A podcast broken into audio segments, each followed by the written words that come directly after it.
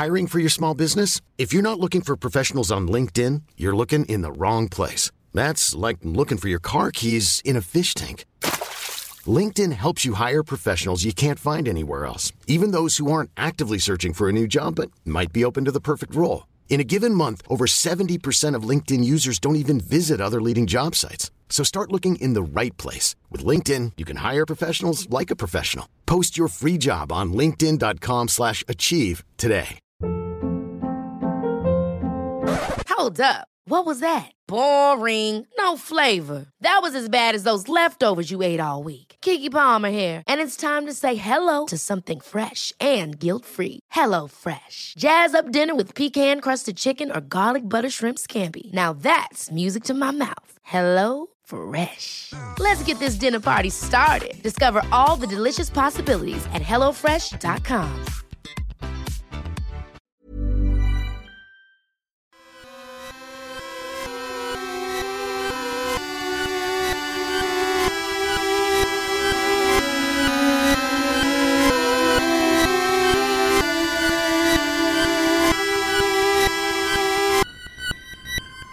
Hello, you're listening to Weird Tales Revisited, and uh, I'm joined with Rick as usual. Hello. And uh, I didn't even say who I was, and I'm Bob Shoy. It's been a while, like I've forgotten how to do these things. Um, super high energy. We were supposed to release this episode last week, record it last week, Yeah. but uh, Rick had some laptop problems. Yeah, blue screen. Sorry, people. But we're back. It's okay. We we we are raring to go. The only thing is, we did all these notes prepared for last week, and now we're both opening our notebooks for the first time in a week. It's a double-edged sword, so I've got a feeling it's going to be sloppy. it's going to be really sloppy. I feel like we're going to get a lot of flack for this one anyway. So uh, Yeah. yeah, they're, they're going to be coming for us. And I've also just had, you know, last week I was like, it's okay. I've had a really long day. Yeah. I'm pretty tired anyway. I've had a much, much harder day this time around. So I'm absolutely shattered. So we're going to see what, what we can do. Yeah, You know, Lower your expectations right off the bat. yeah. it's going to be Is this or nothing? Is this or nothing? Yeah. and if you don't like it, Beef and Tiss are back next. So as if they're professional, you know. So this time we are revisiting the topic of the Phoenix Lights. Yeah, um, big one. And actually, our first actual chat about proper UFOs. We yeah, referenced yeah. them enough. Like, you know, we did the cattle mutilation one, but this is our first actual chat about a UFO sighting. Yeah, it's weird because for how big UFO sightings are in this whole field that the pod's about, we don't actually do that many episodes on them. Hmm. And this is sort of the re- most renowned UFO sighting probably ever. Um, and when we talked about it on episode 30, I think it was episode, yeah, episode 30 called uh, Proof of Aliens, which was Tiss's first alien episode.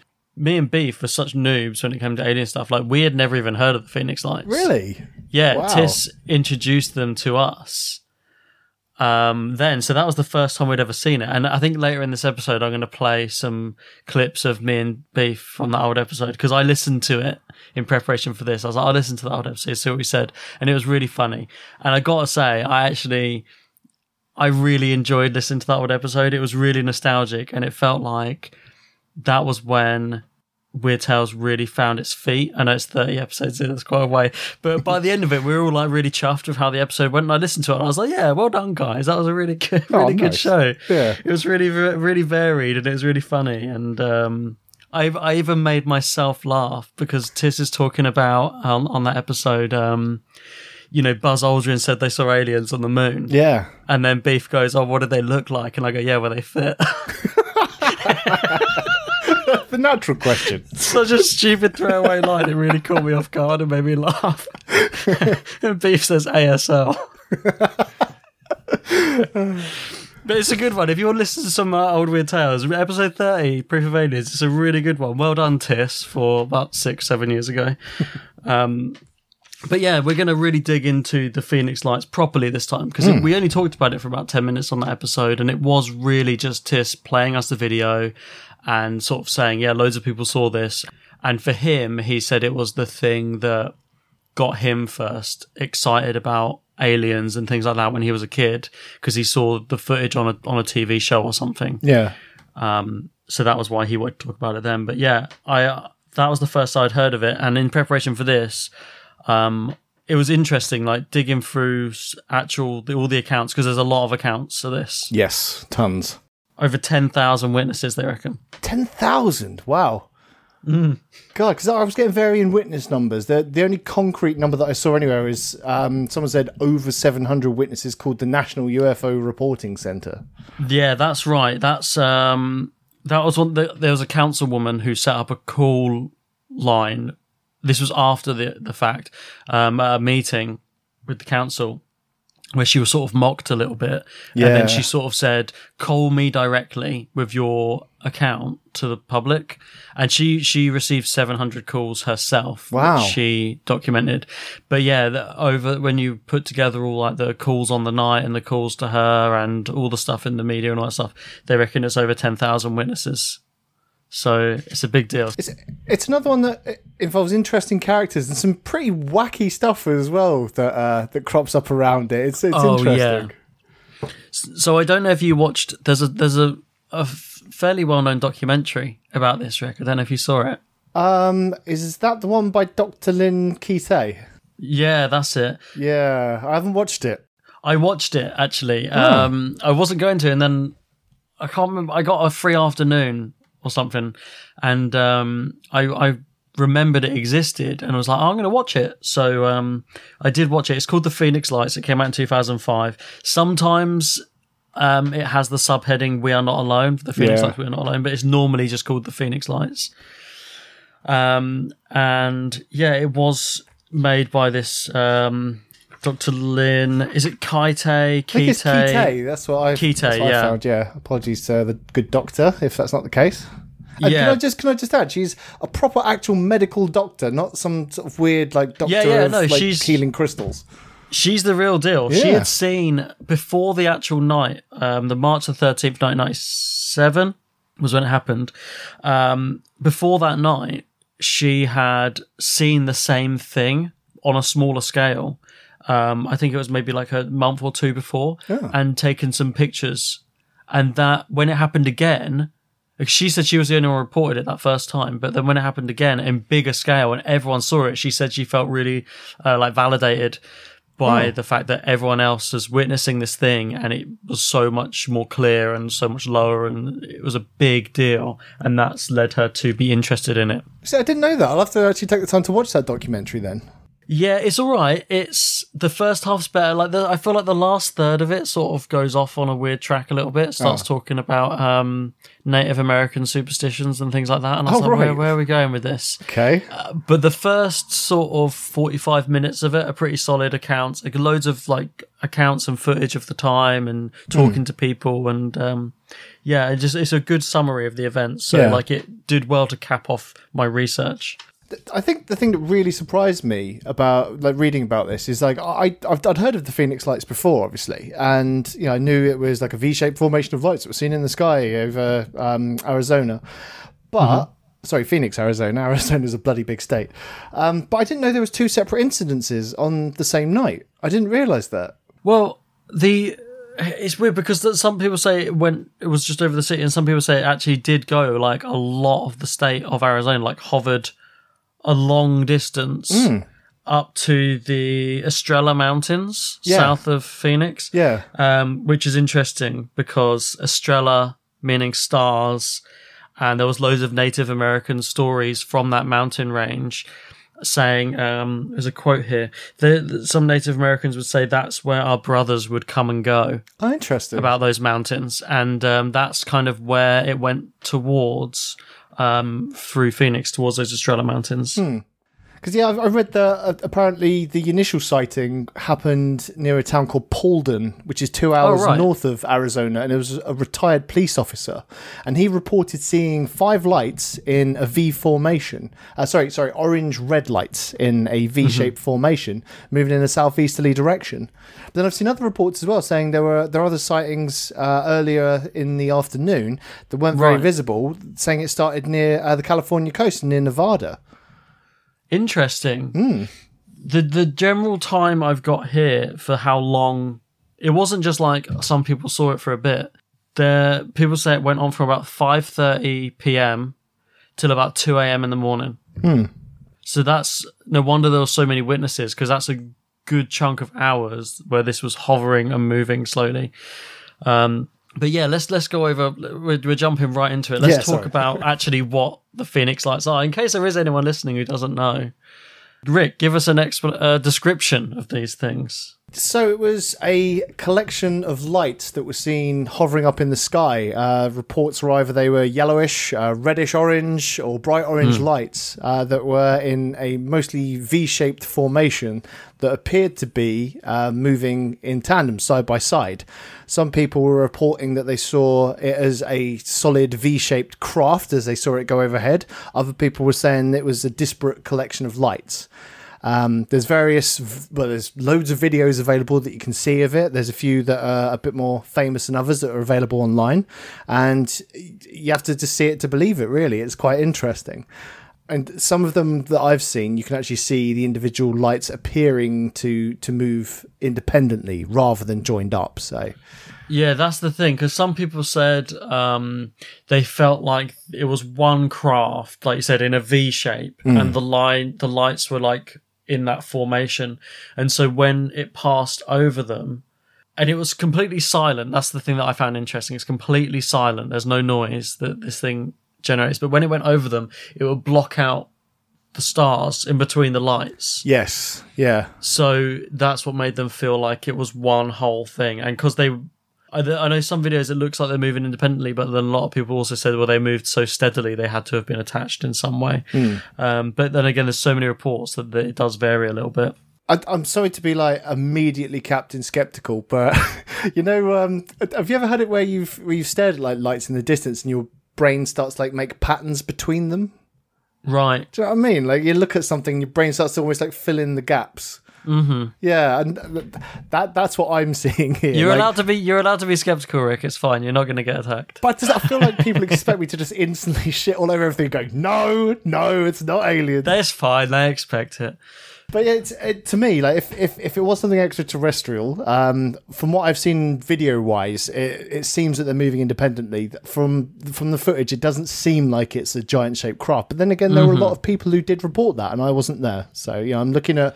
Bear in mind, this was in 1997, was it? Yeah, ninety-seven. Yeah. So we're not talking about modern day HD video camera stuff here. This is old school, you know, on a on a magnetic tape style uh, handheld camera. Well, talking of the date, March ninety-seven.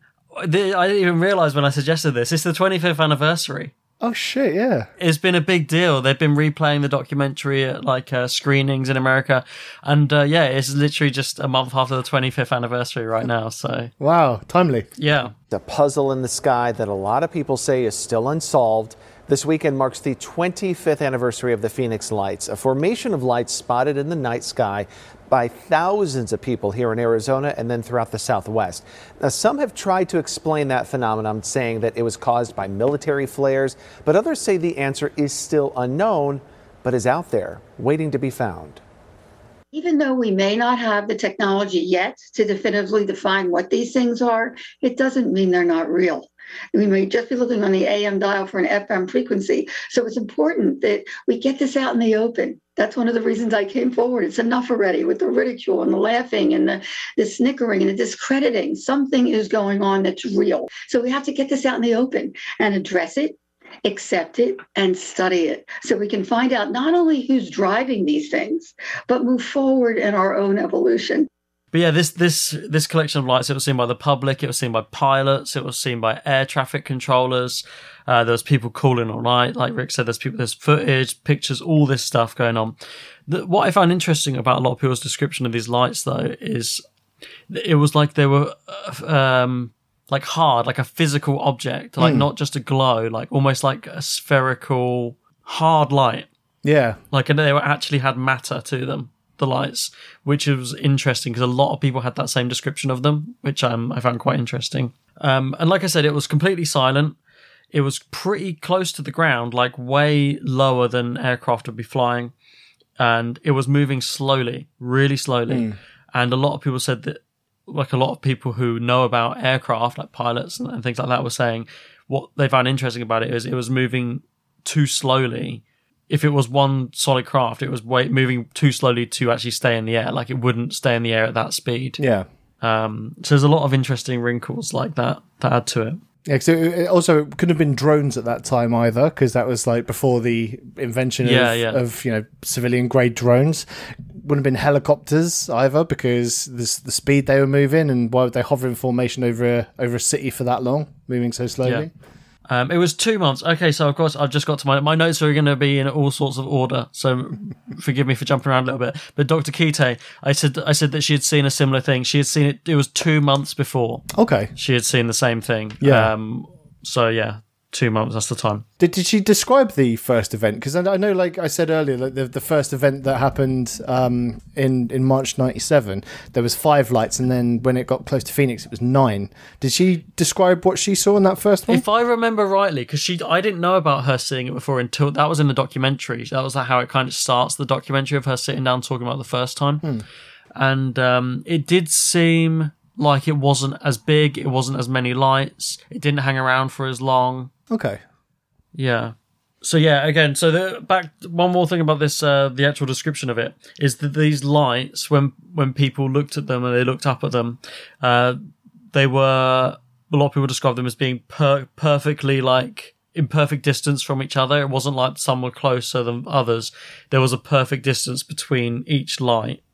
Um, and this is when I've said I've written on my notes like this is when some people describe this as more like orb like um and like a like a very warm glow like an orange glow you said before they were like were orangey reddy Orangey sort of red, lights. yeah, yeah. yeah yeah and the word that kept coming up uh in the statements I saw is a lot of people said it would looked uh the word perfect there was a, a perfect nature to the the layout and the light and the color and the way it moved and all this stuff so um yeah. Oh, another, interesting. Another person. So some people said it, it blocked out the stars completely. Um, I saw a couple of people who said that actually, when they looked up between the lights, it didn't completely block out the stars. It was like they said it was like looking through water. Okay, that's interesting. I didn't see that. So it wasn't completely clear and it wasn't completely solid. Some, according to some people, it was something in between. Wow. Yeah. I was just going to ask you, Rick. I just said at the beginning that the first I knew of it was when Tis talked about it on the podcast. But how aware are you? Were you? Did you know about this as a kid, or I, for some reason, whenever I think of this, I think about the X Files. Right. And, I, and I think the reason why is that was around about the time that I got the internet for the first time at home, and you know, being interested in the X Files. That was when I really started looking into all the sort of the paranormal and the bizarre. Yeah, yeah. And so I think the Phoenix Lights came up kind of early for me. It must it must have been round about the year two thousand or so. I'd have seen it, but it was just Mm-hmm. like reading stuff online on you know all those terrible forums you can find and Yeah, those yeah. awfully laid out GeoCity sites yeah, yeah, love just it. loads of those with terrible music that are playing in the background, awful gifs, big flashing text, that sort of thing. I love the early days of the internet. So it, it did come up quite early on. Um, and it's not one of those ones that I, have, I was ever really able to research all that much because there wasn't that much mm. info out there at the time when I was looking into it. But now there's quite a wealth. And as I say, you know, there's there's videos on YouTube and some some fairly decent stuff on there as well. And but the problem is, as I say, is the technology at the time Yeah, yeah. if you was to have a more you know, more modern event using today's technology, I think you'd you'd see it in a whole different light. Well, the interesting thing about this one, and it's why so, so many people point to this as like the best proof or the best evidence or whatever, is there's just so much data. Normally, you've got like one blurry picture or whatever, but there's just a huge amount of videos, pictures, reports, uh, so much footage of this thing that no one can really explain. There's never been a proper explanation. There's been bullshit stories, cover ups that are s- pure bullshit, which I guess we'll come to in a bit. Um, but there's there's never been a proper explanation for it. Yet there's so much data. yeah. And this is the trouble. A lot of it is reliant on the eyewitness account, and yeah, the, as you say, the explanations that have been given they're plausible, but yeah, it's, it's easy to punch holes in Yeah. quite a lot of it. So uh, people who believe this is aliens, um, because some people don't don't believe it's aliens, Rick. Really? yeah, Show me these people. The people who do, they said that if they felt like this was um purposeful, it was purposeful contact, like they were putting on a parade, like because it was so obvious and so low and s- for such a long time. they said they felt like um, that they they wanted to be seen. They were uh, displaying peaceful communication with us in some way. Yeah, That's a nice idea. it is. But where was they didn't call back? Yeah, exactly. And, and this is always my problem with theories like this: is where have they been ever since? Yeah, we didn't shoot them down. So if they came in peace, we also responded in peace, and then they just Yeah. didn't call back. yeah. Not exactly. even a, like a, a te- like a you up. So one of the people you mentioned earlier um, was the the councilwoman. Um, who, who, and this was a lady who who brought up the incident at a council meeting, saying, "What's going on with this? Is is an investigation being opened?" This is a Fra- Frances Barwood. is That's the, name. one. Thank you. Yeah. And, um, and and she had a colleague approach her afterwards who said you shouldn't have done that. And then Yeah, apparently people just restarted taking the piss. They had her in the newspapers and basically tried to make her look like a complete moron.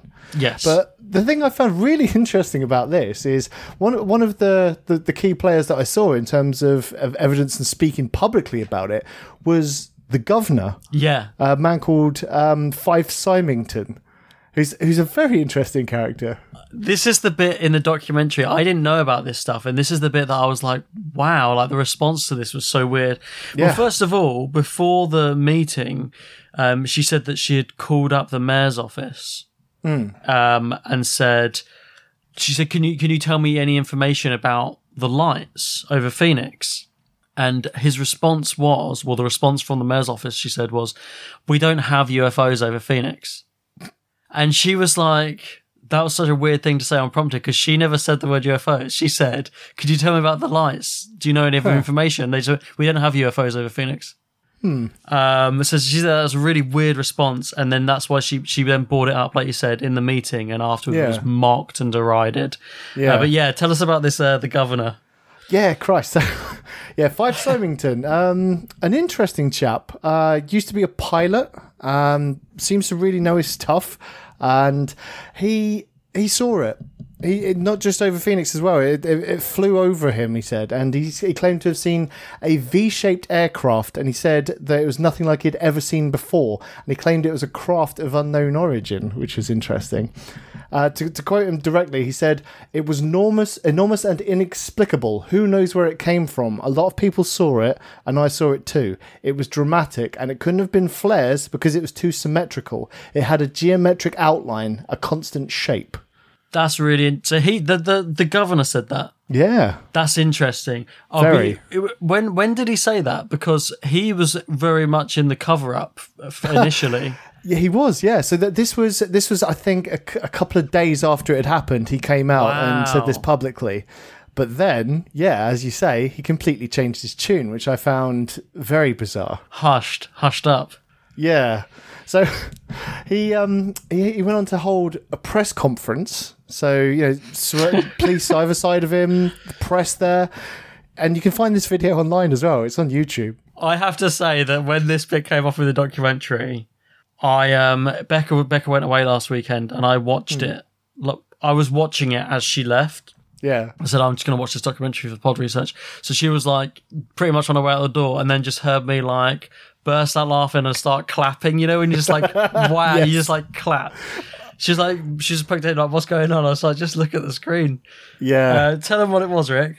Yes, so what my jaw dropped to this as well. It's ridiculous. So he stands in front of this stage, stern looking man, and he said that they had caught those responsible and that they were going to bring them on stage now to show them to the world. I got a quote. He said, "We finally have an answer to the Phoenix Lights." There you go. and he traipsed on.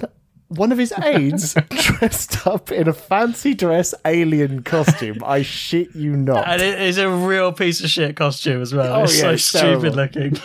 Yeah. and, and so to to go from that, like I've seen it, it's not of this world, it's like a perfect geometric object, bigger than anything I've ever seen, to like, oh, lol, aliens. It's Yeah. just such a weird turnaround. And people were pissed off. Yeah. Very. Um, as as the councilwoman Frances Barwood said, she said um, she said that sh- that people felt that he was insulting the reports of ten thousand people with that conference. yeah. It was in poor taste. But the so it's interesting. So first of all, he said amazing. I've seen this incredible thing. Then he doubles back and says, "Oh, it's aliens. Ha ha. You're a bunch of idiots." Now, years later, after he retired or resigned or whatever, that he was asked about it, and then he was like, "Yeah, I just didn't know what to do because we didn't have an answer." Huh. And I, I, we'd seen there was definitely something amazing and definitely something unexplainable, but we had to try and nip it in the bud. I don't see how bringing a man out in a costume was nipping it in the bud. That's just gonna, No. it's going to beg on more questions, isn't it? God damn. It's, the SPR people should be shot. That was terrible. I love that. Can you imagine? Can you imagine now, like the Twitter storm that would create? oh, God, yeah. Like, like imagine like it's somewhere over London and Boris comes out. We've seen those responsible. yeah, people would be gobsmacked. I, yeah, I was real shocked utterly. when I saw that footage. It was great. What a slap in the face. Yeah.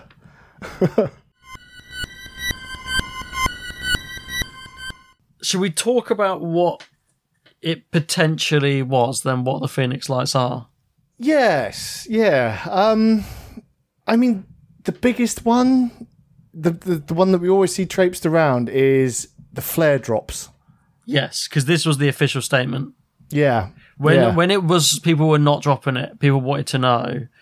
The Air Guard put out an official statement saying that they were using flares that night. Yeah.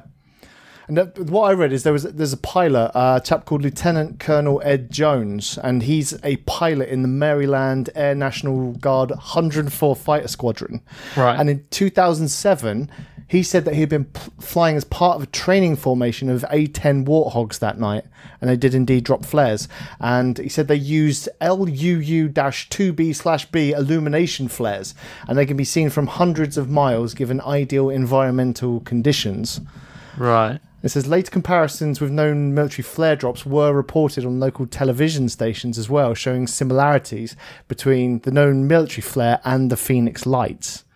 Um, also, in an analysis of the luminosity of those LU-2B slash P illumination flares, uh, which were the type used in A10 Warthogs at the time, um, it determined that the lum- luminosity of such flares, um, a range of approximately 650 to 70 miles, would fall within the range of the lights viewed from Phoenix by the, the route this formation flew. Okay.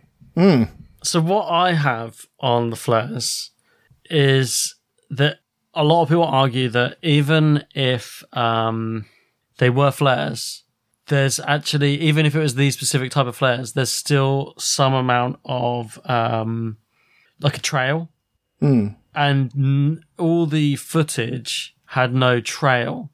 It was, Yeah. and it was all so perfectly in line. Basically, the chances of it all being so perfectly in line, there was no flickering to the lights, there was no trail, um, there was there was yeah there was like a flatness of the formation. It was a very hmm. perfect formation. The the the argument is like, what are the chances? Okay, well anything's possible. But yeah, it's the main the main defense is what, what there's no trail, there's no flare trail. Well, one thing I did find kind of interesting that that sort of put me more on the skeptical side was there's some footage uh, that was taken of the Phoenix Lights by a chap called, and I'm sorry if I pronounce this wrong, but it's Mike. I think it's Krzyston. His name spelled K R Z Y S T O N. Krzyston. Right. Um, so he caught some footage of the lights on the night, and then there is a video which I'll send you, Bob, and the listeners can have a have a watch if they're so inclined. And someone has taken the Krzyston footage and they've superimposed it over footage that was taken from the exact same place during the daytime. Mm-hmm. And what you can see in the daytime footage is the mountain range in the Right. background. And when you superimpose the Krzyston footage over the top of it, you can actually see where the flare. Well, yeah, I'm I'm using the term flares here. I'm not advocating for anything here. I'm just saying flares because it is what it what it is. You can see the flares seem to drop down one by one behind the mountain as they disappear because the Krzyston footage shows the disappearance of the lights as they slowly Right. winked out one by one. So it appears to be lights dropping behind the mountain. Right. Hmm.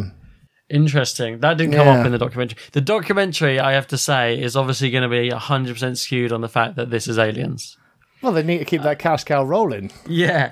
So they really poo pooed the flares like instantly. They were like, hogwash, like it's not happening. That's not it. Um, and all these uh, quote unquote scientists saying, "Well, no, no way." Um, so I, I was initially very much on the side of like, "No way, no way, this is flares." And I think even when Tiss uh, trotted that explanation out on episode thirty of Weird Tales, me and Beef were like, "No, no way, flares." Fuck off with your flares. we were not. I, I could see it being flares because the V-shaped formation. Because you know how like fighter craft when they're flying in Right. formation, they tend to fly in like a in a V shape. Right.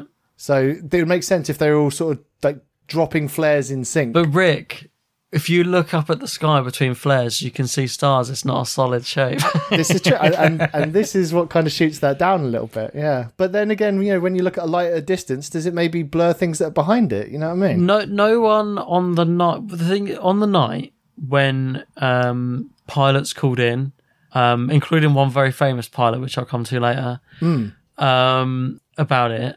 No one, everyone said no. There's nothing happening tonight. Yeah, because nothing pinged on radar. Yeah, nothing. And when you've got pilots calling like air bases and stuff, they kind of have to tell them if there's stuff going up in the air. So Yeah. that's that's very odd for them to be like, oh no, actually we were doing something like a couple of weeks ago when when that was happening. Mm, kind of should have told the pilot at the time when they were asking.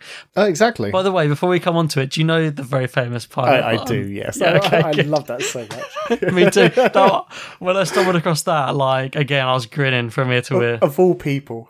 Yeah, I know. All right, okay. So that's the flares. That's one one one idea. Hmm. Some people said as a helicopter formation, bollocks. Yeah. Um, helicopters. that would be loud. yeah, exactly. Very loud. Yeah. And I just don't see that like a trail of like between five and nine helicopters flying in a perfect V formation through the middle of the night over. For hours. It's just mad. It's just yeah. no. Yeah, and, and, and flying very slowly for hours as well. It yeah, that's the other thing. There's It's the no, speed. There's no benefit. And that's the only reason why the flares seem a little bit more plausible to me because they would hang in the sky for a while. Hmm, talking about the flares, though, how long do flares hang around in the sky? Because there were reports between 5:30 p.m. and 2 a.m. This is very true. Yeah. I, I, Yeah. unfortunately, I do not know the specification of the LUU2B slash B illumination flare. Gonna get you to say that a few more times by the end, right? So the helicopters, we're just yeah, we're kicking that one out straight away. yes. Yeah, for sure. Um, stealth planes, Once again, noisy. Yes, that's the thing. People think that's a good uh, idea, but stealth planes are stealth planes because they evade radar, not because Yes. they're silent. They're Yeah, very the loud. human eye. Yes. yeah, that One got shot down over Europe uh, in the, I think it was late 90s or early 2000s. Mm-hmm. Um, and that was by someone on the ground who had one of those manpad launchers. Al- Also, at one point, um, a lot of people said that the formation stayed still for quite a while, Hmm. and there's no stealth plane that's like hovering around silently, uh, let alone a formation. Well, I know the F 22 Raptor can do vertical takeoff and sort of hover to a degree, but it wasn't in production at the time. The stealth That's- aircraft at the time was the F 117A and the B 2 Spirit. So you would say, um, people. That's when you can say like, oh, it's testing. Yeah, yeah, this is it. And especially when you start getting into the, oh, but yeah, we, we saw it originated near Nevada, you know. Yeah, yeah. That's when the crazy start coming out. That leads on to the next one: secret aircraft. Yes. Well, My question is, if we have these secret aircraft, where are they now? Like this is 1997. Um, and also, if it's that secret, why fly it across the middle of a massive city?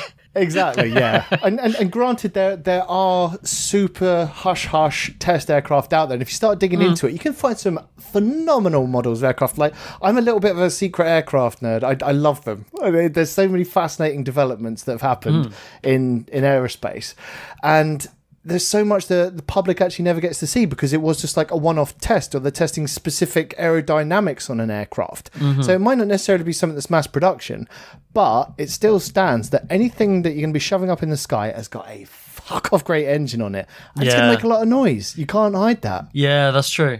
And that is one of the key elements of the story, like how silent every that was. Every single person said it was silent. Yeah. So, um, and then another uh, explanation I have is that it was a UFO. Uh, yeah. You mean technically it's a UFO? It is, by its very definition, true. Yeah. So already that one's winning for me. Yeah. That's the fun. This is the, this is what we're actually going to agree. It's aliens. Um, and then the other one, this is again in that documentary. They they started getting into um you know I said it sort of lost me f- across the last third Yes. of it. They started getting into um interdimensional stuff Okay. and um about things place hopping between dimensions. Oh Christ. Um, it really went full hog on this stuff towards the end. Um, so I kind of that's all I made. That's the only notes I've written. I've written gets into interdimensional stuff and then quotes place hopping. And I, I know why you've kept your notes that short because it is just it's it's the realm of the silly and the actual unexplainable. I know it's kind of the title of the show, but yeah, Yeah. it's nothing that's proven. They're going, oh, it could be interdimensional. It's like, well, prove there are anything anything could first. be. I can't weigh in on my opinion Yeah. on it being interdimensional. I'm gonna put my keys. Oh, they're in the other dimension. You know? it's so easy to do. They place hopped. yeah. I mean, I love the idea of interdimensional beings, and I love Oh, that me as too. a description for like people say, "Oh, that's what ghosts are," and all that stuff. Yeah, and actually, yeah. that the documentary they do start getting into that, like, what if all these things that we don't know are this, which is the classic theory, and I do, I do kind of like it. It's kind of cool, and it's. It's been on the list of Weird Tales episodes to con- to cover at some point interdimensional Yeah. beings and stuff. Um, I'm sure we'll get to it eventually. The problem is though, whenever you bring that sort of thing into any conversation about UFOs, I feel like it really detracts from the actual core of the issue. Yeah, because you're essentially just dragging in any other theories that you can. You know, you might as well start Yeah. talking about healing crystals at that point, because it's just as stupid. You can say uh, you can bring it into any argument. Yeah. like interdimensional beings just kind of stops any argument dead because it's now Yeah, we're not talking about yeah. what we were talking about. Like you said, it's Yeah, it's taking something over. that, that was evidenced and real. You've suddenly made it all airy fairy, and that, that's where it loses my attention, unfortunately. yeah, I don't know if you had any other potential um, explanations. That's all I had. Yeah, so the, you know I mentioned there was an event earlier in the night, like at seven o'clock with the, with the five lights. So apparently at eight thirty, um, th- there were five lights were spotted in a V formation um, by a crew of. Uh, of uh, sorry, the cockpit crew of America West uh, 757 airliner at 17,000 feet near Lake Pleasant in Arizona, and they noticed the lights and reported them. And the co pilot, a guy called John Middleton, jokingly said to the pilot, a guy called Larry Campbell, there's a UFO. um, and apparently they queried the regional air traffic control in Albuquerque, and a controller radioed back and said that it was a formation of CT 144 aircraft flying at 19,000 feet. And apparently, overhearing the exchange on the radio, someone claiming to be a pilot in the formation then radioed Middleton and said, "We're Canadian snowbirds flying tutors." And that so the um, the snowbirds are basically like uh, you know like uh, the, the Blue Angels or the Red Arrows for Yeah, UK yeah, yeah. listeners. Yeah, just like um, formation stunt pilots, which is kind of interesting. Okay, I didn't hear about that at all. Yeah, it's it's one that one that I found uh, buried away, but once again, I've not been able to evidence it, unfortunately. But yeah, they they were allegedly flying the CT one forty four one forty fours, which are a two seat training aircraft nicknamed the Tutor, and apparently it's got a quite bright landing light right in its nose. Um, apparently, the snowbirds absolutely deny that this happened, and apparently they don't fly in V formation and they don't fly with their landing lights on, which is pretty bloody obvious. Right. But the, there was another little thing that went along with that as well, because apparently there was an astrologer and a guy named Mitch Stanley who was out looking through his telescope looking for the Hale-Bopp comet that night. Yeah. And he used his telescope and he was looking up at these lights. And to quote him, he said, uh, they are what look like individual lights to the naked eye actually split into two under the resolving power of the telescope. The lights were located on the undersides of squarish wings. And he then went on to say the planes themselves look like light private planes. And you know that's that's not a de facto explanation, but it's it's one of the best I've been able to find that's Right. got some degree of, of backup and someone else has, has has evidenced it. Well, talking of people that witnessed it, then do you want to talk about the the pilot that we mentioned earlier that did witness it, the famous Oh. pilot? Please, after you. So, um, someone that did witness this on at the time uh, and didn't realize how big an event they were witnessing until years later uh, was someone that listeners you might have heard of, uh, Kurt Russell. Yes. the one, the only. yeah, um, incredible. Um, did, did so? Did you see the interviews with him talking about this? Any footage and stuff? Yeah, I saw, I saw him on uh, on Jimmy Kimmel actually. No, I, I I watched a couple ones, but the one actually the one on Jimmy the Jimmy Kimmel one I'm going to insert. So you people listeners, you can hear it from the horse's mouth. I'll insert it now. Uh, Kurt Russell talking about when he witnessed the Phoenix Lights. You, uh, there's a story that, uh, another story involving you and your son that I want to ask you about because I don't know the details on this story, but you guys saw a UFO. True? Oh, you're talking about yeah, um, yeah, it is In a plane, right? Yeah, Yeah. Well, Goldie, Goldie had an experience. I, I, I- she wrote about it in her book. It's, it, it- but anyway, so she's she's not just a firm believer. She had an experience. So one time, Oliver, I was flying. I was. It was in, a- in a time where I was kind of like I, I just a couple years earlier learned to fly. So I was still at a period in my life where any excuse to fly would do.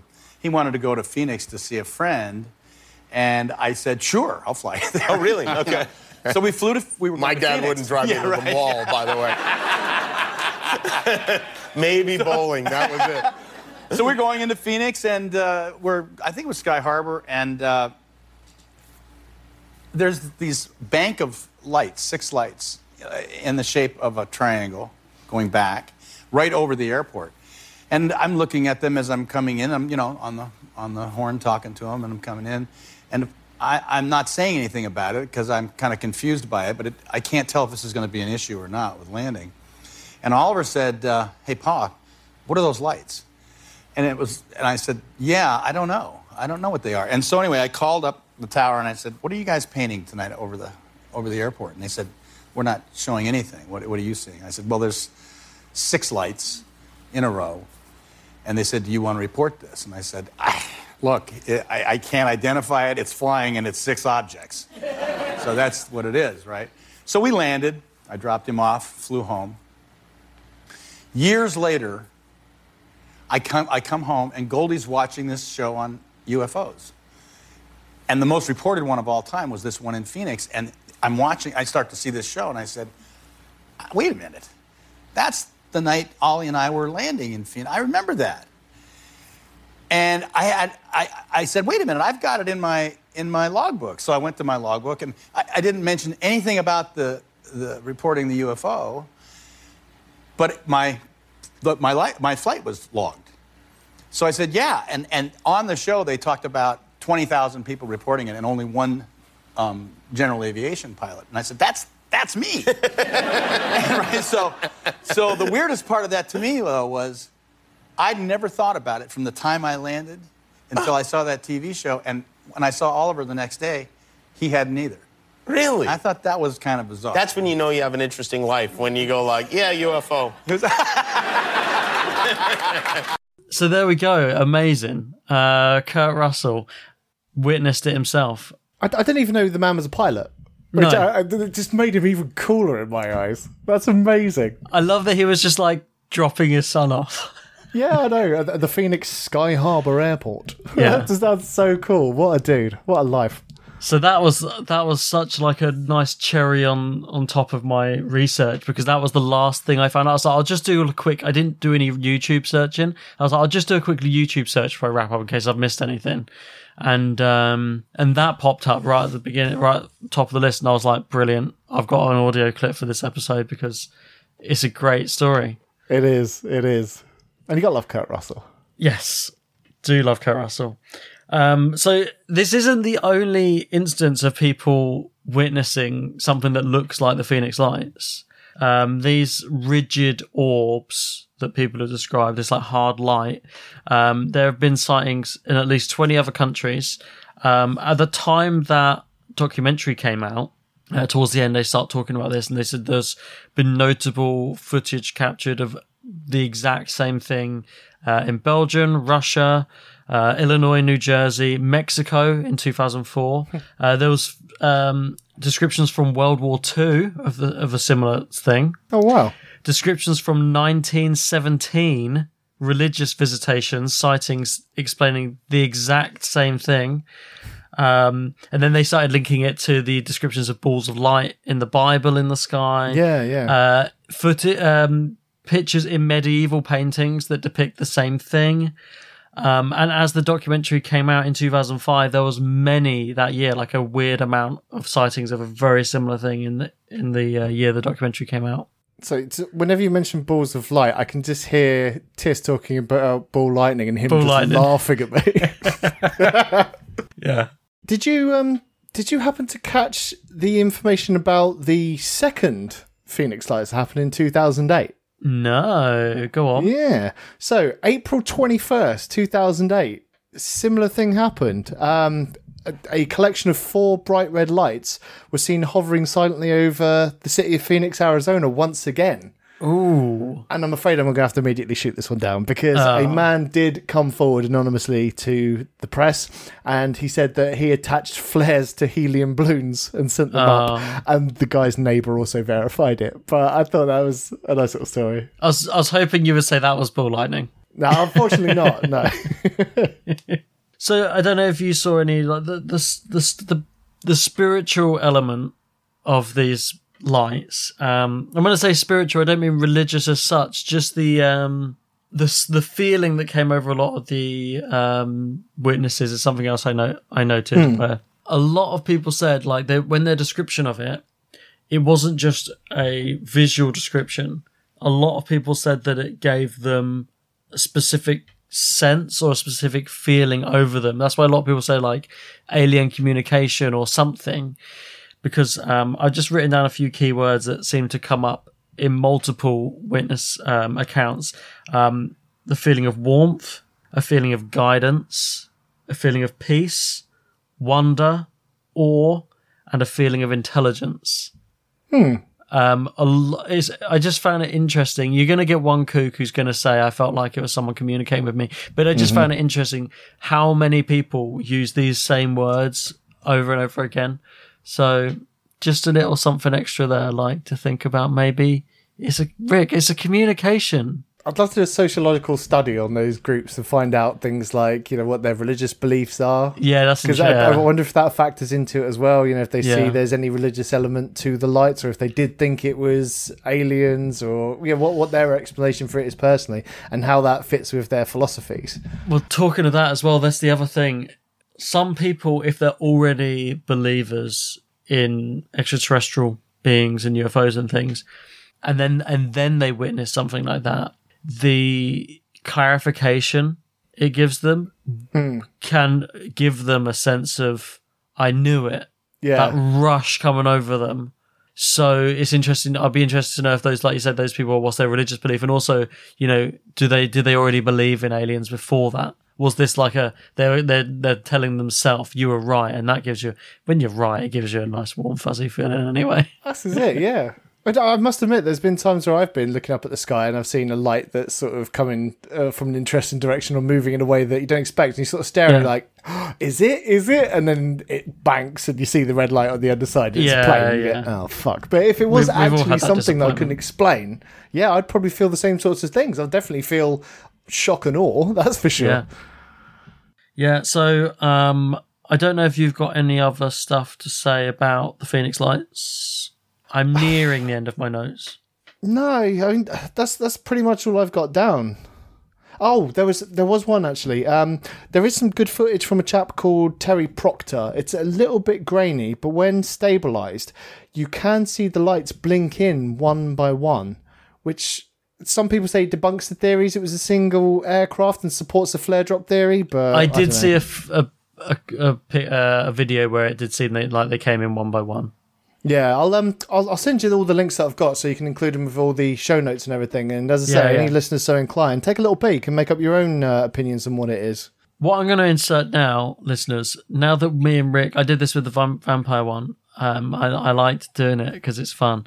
But now you've heard me and Rick actually go over this and talk about it more in depth. I'm going to put in the little five minute clip of Tiss introducing it to me and B for the first time, and you can hear the wonder in in my uh, voice in the young me.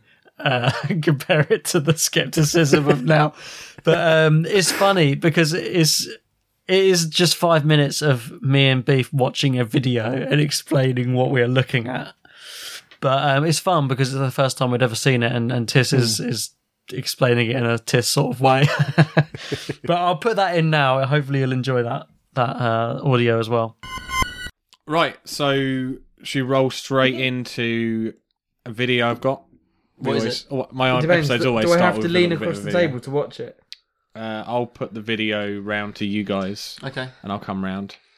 That'll work. And as always, all the videos and everything will be on the blog, with Tales and the Unexplainable.blogspot.com. So this is. I don't know what this video is going to show, but I remember the Phoenix Lights. Um, I think it's 1997. Does that say 1997? Uh, the lights above Phoenix. Listeners might know about it. It was quite famous. I love this sort of music. You only get this sort of music in these sort of videos. And what are these lights then? UFOs, Unexplained mate. lights. So this is a UFO spotting in Phoenix. Uh, it's probably my earliest uh, memory of a UFO video. I remember watching this when I was a kid, thinking, "Wow, definitely a UFO." That's a tower, though. That's like a radio tower. That one. Did everyone? Did a lot of people see these? It's just like really renowned. A renowned. lot of people, yeah. Look at that. Mm, yeah. Interesting. Look at that light. The keep the lights keep getting. Ooh, Look at that. Yeah, I like this video. That's interesting. When it fir- when the music first started, I was like, "Here we go." but this is yeah, this is amazing. Wow, it looks like It's they're like getting closer out. as It's fanning like there's more and more lights. There's another one. Wow. That's cool. We're Mm, going, going now. That's closing up. Pretty sure this is another view, another camera. Mm-hmm. Oh yeah. So It's a different totally angle, isn't separate it? person um, uh, saw this. I, I think a lot of eyewitnesses saw this actually, as I remember. Uh, it's just cut into different um, footage of it. Yeah. It's very interesting. It's probably It's unlike the other footage I've seen, though. Of, um, I've never seen that footage. no. and I've never I, seen I, footage rem- like I that. haven't seen that footage for so long, and I, I remember today that when I was first interested in UFOs, like we all were, I saw that on um, probably not the internet, probably on like I don't know, whatever. Mm. I saw it on How old would you have been in '97? Uh, ninety seven. Eight. I'd have been nine. Yeah, yeah, eight. Yeah. Did you remember? Do you remember when you was that young though? No, no, it wasn't. no. Was it on the Ah. news though? Might I have couldn't- been I on. couldn't have uh, watched it. Pro- I probably watched it when I was like 15, 14. All right. Yeah, I imagine around that time. But I remember thinking that that that there was it was like a whole UFO program, and that was the only convincing one Mm-hmm. because I'm pretty sure the hot. I'll- I'll quickly check the the thing surrounding it. I'm pretty sure they came out and said it was a weather balloon or Right. it was something that was just total. Sounds like a complete bullshit cover. Yeah, yeah. So was that? I was going to say. I was. That's what I was going to ask. What was the um, like government's response to what it was or whatever? Let's have a But look. they said weather balloon. hmm. Phoenix Lights. No, I'm not an expert on I've, weather balloons, um, but I'm pretty sure they don't look like that. I've seen footage of stuff like that before. Yeah. Um, where people, where it's like people, and it, they were like filming directly underneath like a church, and people believe they were like angels. right. Okay.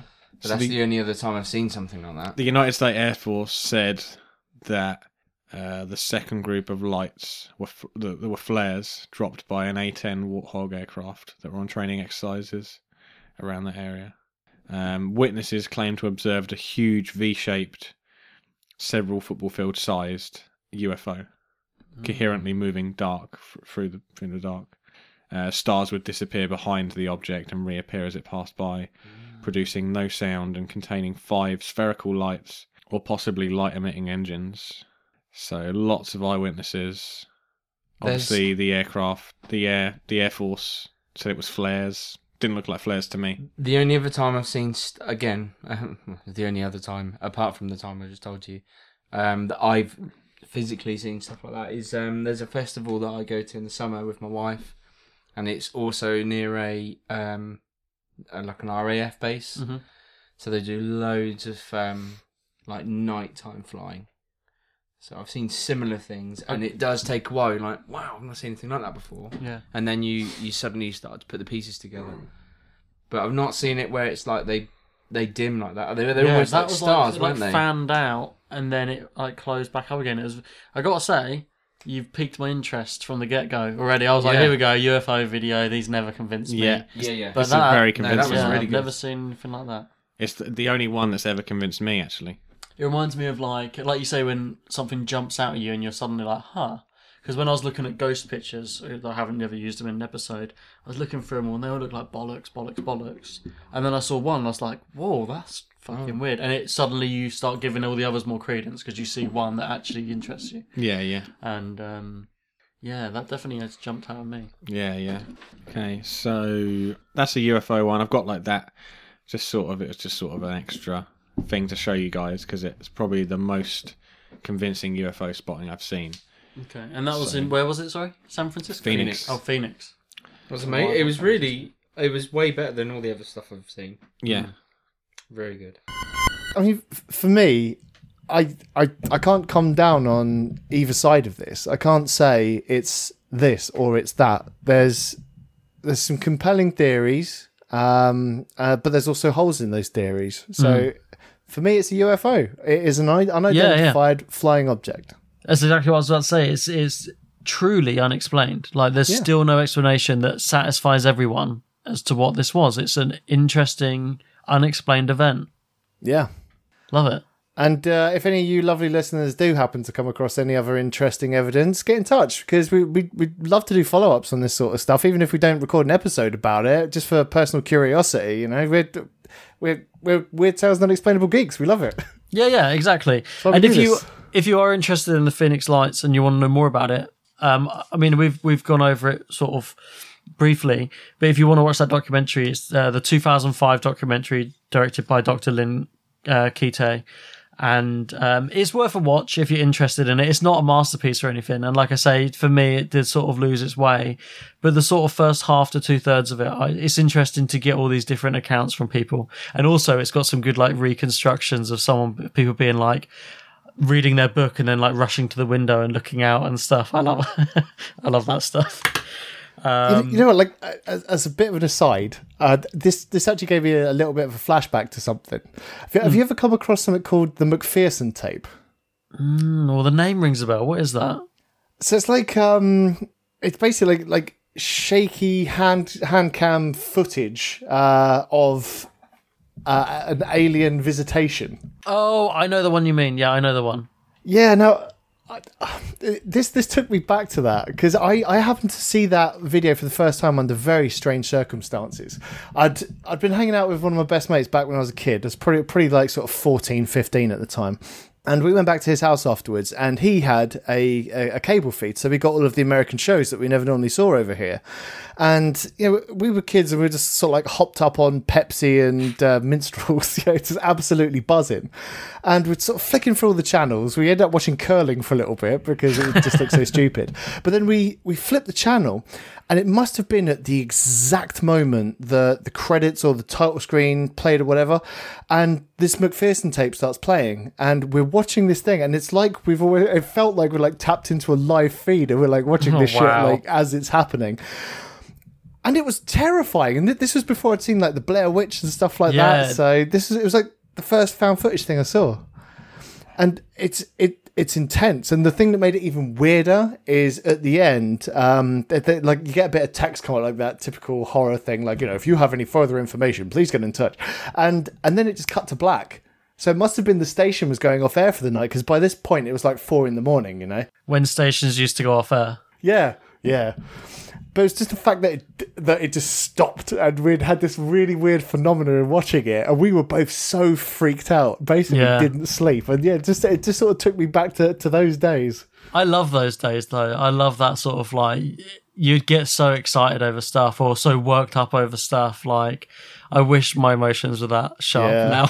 it's it's the curiosity and the not knowing and i think the trouble Yeah. is as you age like skepticism does start to kick in and you start viewing stuff with that other eye like as i always say i'm always open to alternative explanations but unless there is phenomenal evidence then i can't just go oh it's aliens Talking to skepticism, what I found so funny about that episode 30, Proof of Aliens episode of Weird Tales, is that for one time only, it's like Beef has got a real, like, skepticism hat on. He's like so like the doubting Thomas all the way through that episode.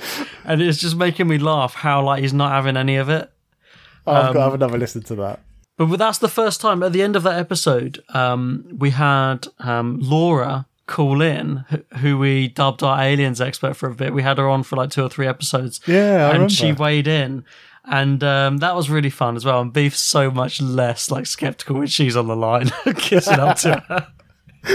but Laura, if you're still listening, get in touch. Maybe I'll have a chat to you about some of the stuff we've covered since because um, been a long time. I forgot that we used to have her on sometimes. So, yeah. To begin with, I started the episode off um, with the Phoenix uh, UFO from '97. I don't know if you're familiar. Oh yeah, the Phoenix Lights. Yeah, yeah. So um, I hadn't seen that clip in God, like t- I don't know, ten years maybe, eleven years.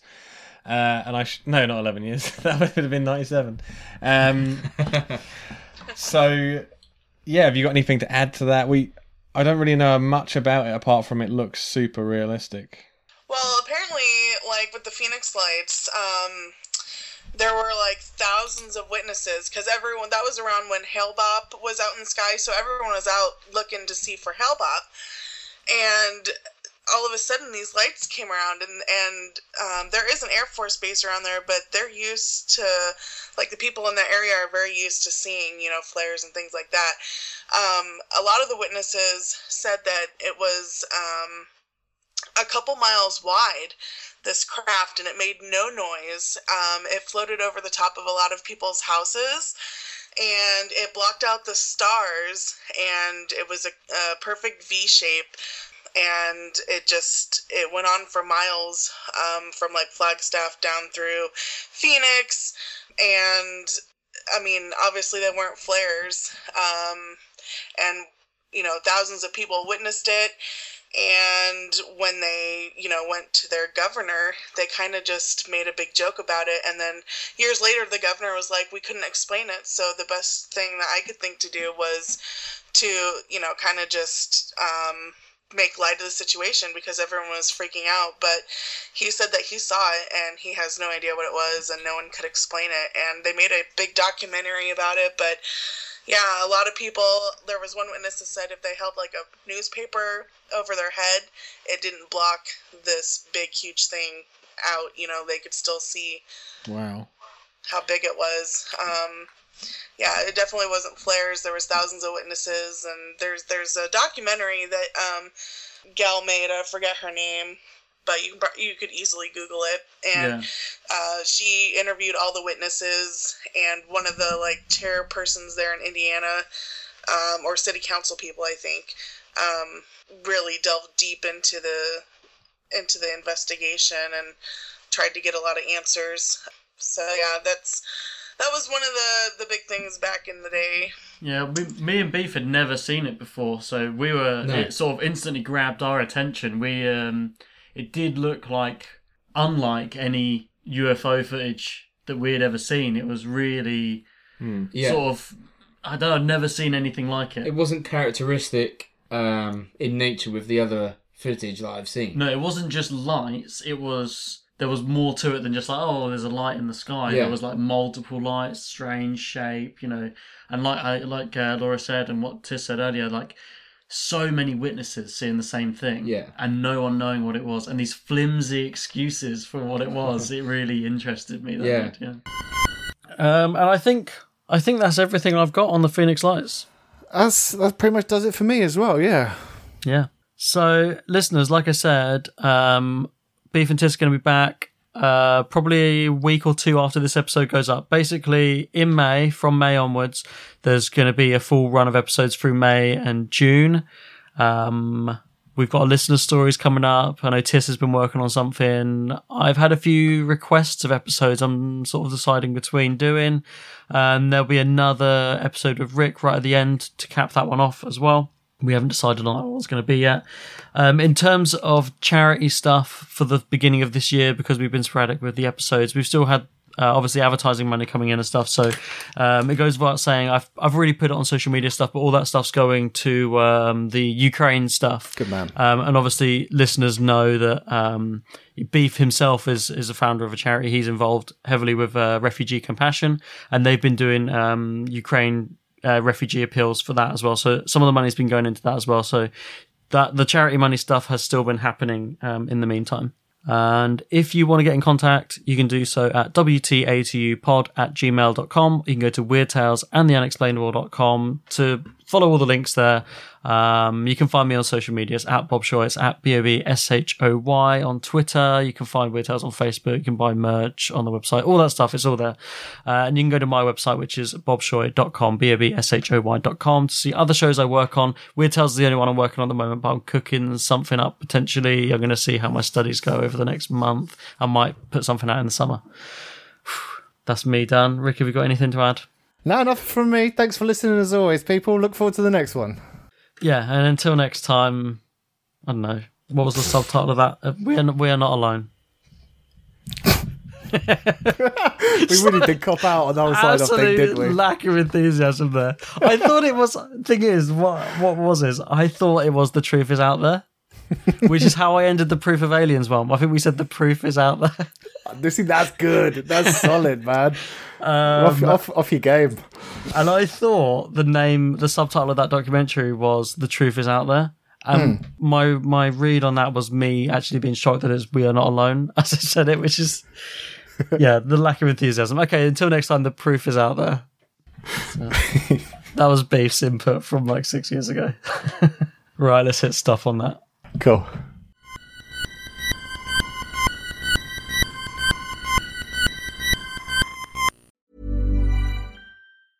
Ever catch yourself eating the same flavorless dinner three days in a row? Dreaming of something better? Well, HelloFresh is your guilt free dream come true, baby. It's me, Keke Palmer. Let's wake up those taste buds with hot, juicy pecan crusted chicken or garlic butter shrimp scampi. Mm. Hello Fresh. Stop dreaming of all the delicious possibilities and dig in at HelloFresh.com.